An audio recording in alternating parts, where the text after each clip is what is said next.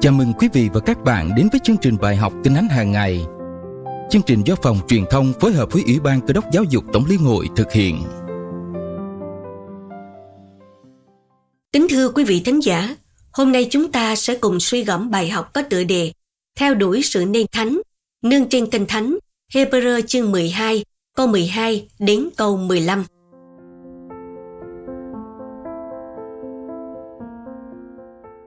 Vậy hãy dỡ bàn tay yếu đuối của anh em lên, luôn cả đầu gối lỏng lẻo nữa. Khá làm đường thẳng cho chân anh em theo, hộ cho kẻ nào què khỏi lạc đường mà lại được chữa lành nữa. Hãy cầu sự bình an với mọi người, cùng tìm theo sự nên thánh, vì nếu không nên thánh thì chẳng ai được thấy Đức Chúa Trời.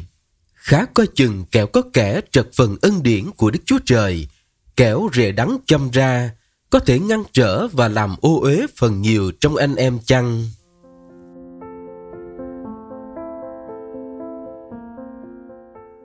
Câu gốc của bài học là Hãy cầu sự bình an với mọi người, cùng tìm theo sự nên thánh, vì nếu không nên thánh thì chẳng ai được thấy Đức Chúa Trời. Hebrew chương 12 câu 14 Câu hỏi suy ngẫm, trước giả thư Hebrew đưa ra những bí quyết nào để giữ kỷ luật tâm linh theo đuổi sự nên thánh. Hậu quả của việc không nên thánh là gì? Bạn đang theo đuổi sự nên thánh như thế nào?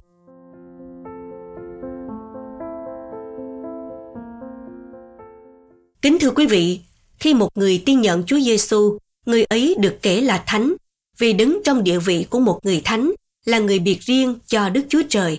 Đó là nên thánh địa vị. Nhưng khi sống với Chúa, người ấy phải nên thánh thực nghiệm qua cách ăn, nếp ở mỗi ngày. Đây là một thách thức đòi hỏi con dân Chúa phải giữ kỷ luật tâm linh để theo đuổi sự nên thánh. Vì nếu không nên thánh thì chẳng ai được thấy Đức Chúa Trời. Trước giả thư Hebrew đưa ra một số cách sống để có thể giữ kỷ luật tâm linh theo đuổi sự nên thánh.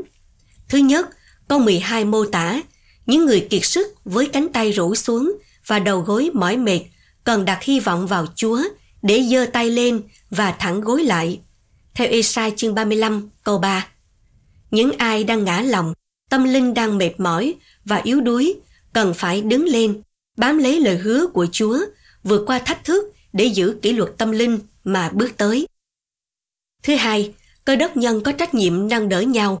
Người mạnh phải giúp người yếu thuộc linh để họ không vấp ngã. Tất cả chúng ta đều cần được chữa lành và đứng vững để tiếp tục nên thánh thực nghiệm mỗi ngày. Theo châm ngôn chương 4 câu 26. Thứ ba, con dân Chúa hãy tìm cách sống hòa thuận với mọi người và đeo đuổi sự thánh khiết. Theo câu 14 phần A, bản truyền thống hiệu đính, cộng đồng cơ đốc phải cố gắng duy trì hòa khí với nhau. Sứ đồ Phaolô cũng khuyên điều này trong Roma chương 12 câu 18. Nếu có thể được thì hãy hết sức mình mà hòa thuận với mọi người đây là một thách thức lớn cho đời sống nên thánh thực nghiệm của cơ đốc nhân. Con dân Chúa phải theo đuổi sự nên thánh.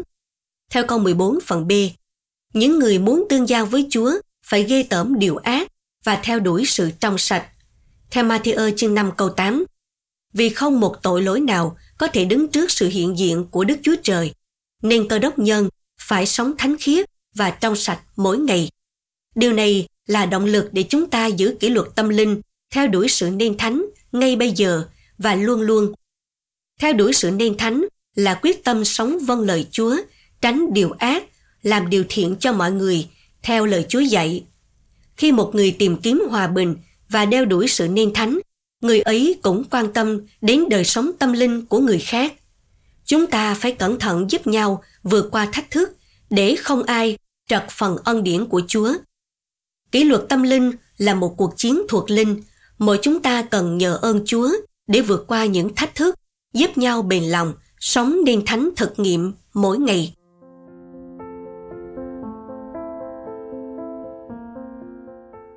Chúng ta cùng hiệp nhau trong lời cầu nguyện. Lạy Chúa xin giúp con luôn cảnh giác trước mọi điều ác, nhờ ơn Chúa vượt qua những thách thức trong kỷ luật tâm linh và quyết tâm theo đuổi sự thánh khiết trên linh trình theo Chúa mỗi ngày, nhân danh Đức Chúa Giêsu Christ. Amen. Quý vị thánh giả thân mến, chúng ta có quan tâm theo đuổi đời sống nên thánh mỗi ngày không?